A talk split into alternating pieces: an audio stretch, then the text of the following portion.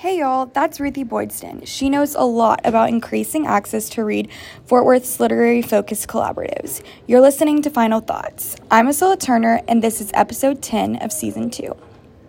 Hi Ruthie. So, for your senior capstone, can you tell me a little bit about your partner organization and how you came to choose that organization? Yes, so I am partnered with READ Fort Worth, which is a nonprofit that kind of encompasses a lot of different programs. So I focus more on their outside of school advocacy pillar, which included a summer scholars collaborative and an outside of school collaborative. And those collaboratives encompass pre-existing programs that READ Fort Worth is encouraging to include literacy support. So if students are already going to the Boys and Girls Club, how can we work with the Boys and Girls Club to help provide literacy support to those students? And I chose this organization just because I have been blessed with a really great education, and I want to help other people have access to that. And specifically in Fort ISD, even after COVID, there's a statistic that says, according to TEA, 26% of students in Fort Worth ISD are not able to read on grade level by third grade, which is predictive of success within the rest of life. And so I think that just really was important to me, and I realized that READ Fort Worth was working to solve that issue, and so that's why I chose READ Fort Worth. That's really interesting. So what problem or question did they present to you, and what was your original solution or initial thoughts? Yeah, so they kind of gave me the question of, how can we increase enrollment in our programs? And I kind of morphed that into, if we're able to increase enrollment, we're able to also increase access to those programs, which is helping more students become better readers. And my original idea was, obviously marketing. If people know about the program, they'll sign up for it. But I started to think that maybe there was something more or some more information that we needed in order to market well to those groups. So when doing your project, who did you reach out to for expert feedback, and why did you reach out to those people? I reached out to enrollment experts regarding summer programs, and teachers and parents, because I wanted to get to the heart behind why people sign up for these programs, or what's stopping them from signing up for these programs. And I felt that those people were able to give some really, really good insight. For instance, they helped highlight some gaps in my original idea that helped me hone my solution and make it better and make it increase enrollment even more, or access more, or reach more people, and therefore to increase access in those programs. So can you tell me a little bit about the next iteration of your idea? You've already kind of created your original prototype, but what's your prototype 2 going to look like? Yeah, so my prototype 2 looked like just kind of the identification of barriers, or maybe populations that could be better reached.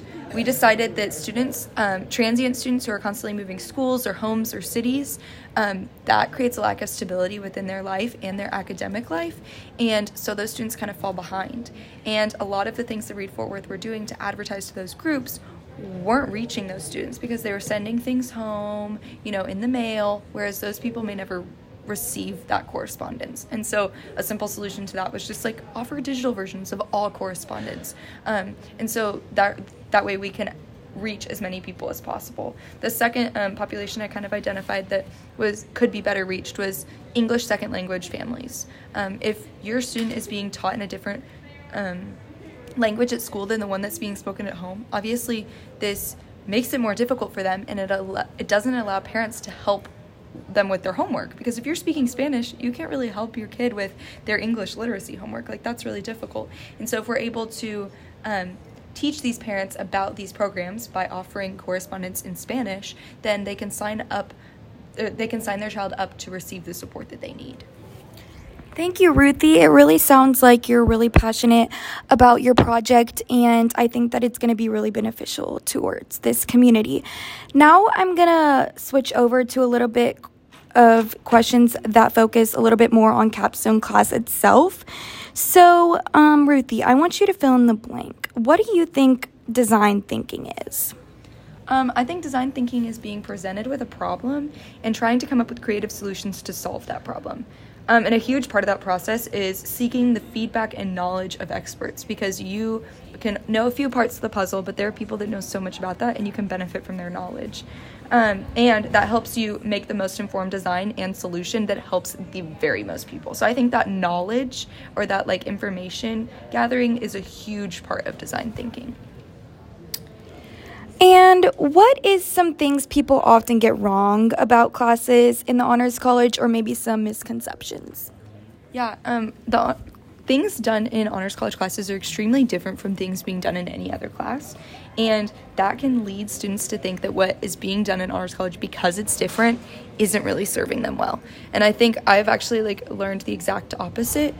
Even this idea of coming up with an idea and pitching it to an organization is something that is done in the real world. Even I heard my parents' friends talking about how they saw an issue that could be solved within a company, and they pitched to their CEO, here, this is how I think I could solve this issue, and this is why you should hire me. And those types of situations happen so much in the workplace, but those aren't things that are necessarily being taught in school. And so I think Honors College is really unique in that way, that it helps us teach those skills that are actually going to be used, in addition to math and language and English skills. But just because it's different doesn't mean it's not beneficial. Thank you. In the Honors College, there are 7 mindsets, and where do you think you've grown the most? Which mindset do you think you've grown the most with? I think I've grown the most as a creative thinker, because I'm an extremely black and white person, and I think I learned that creativity and doesn't always have to mean being artistic. It can include the ability to identify parallel situations. In fact, one of our design challenges this year, my group kind of compared the work of a fiduciary to the work of charity, because both of them were having to get people to trust them with their money, and charity was already doing this, and how could we help fiduciaries do the same?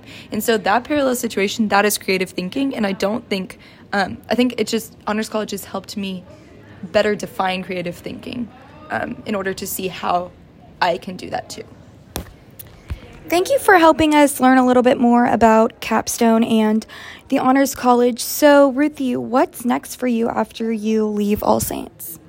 Yes, I'm graduating in the spring, and I will be heading to Baylor University in the fall, where I will attempt to double major in business and mechanical engineering. So I'm really excited for that next phase of life, and thank you so much for having me today.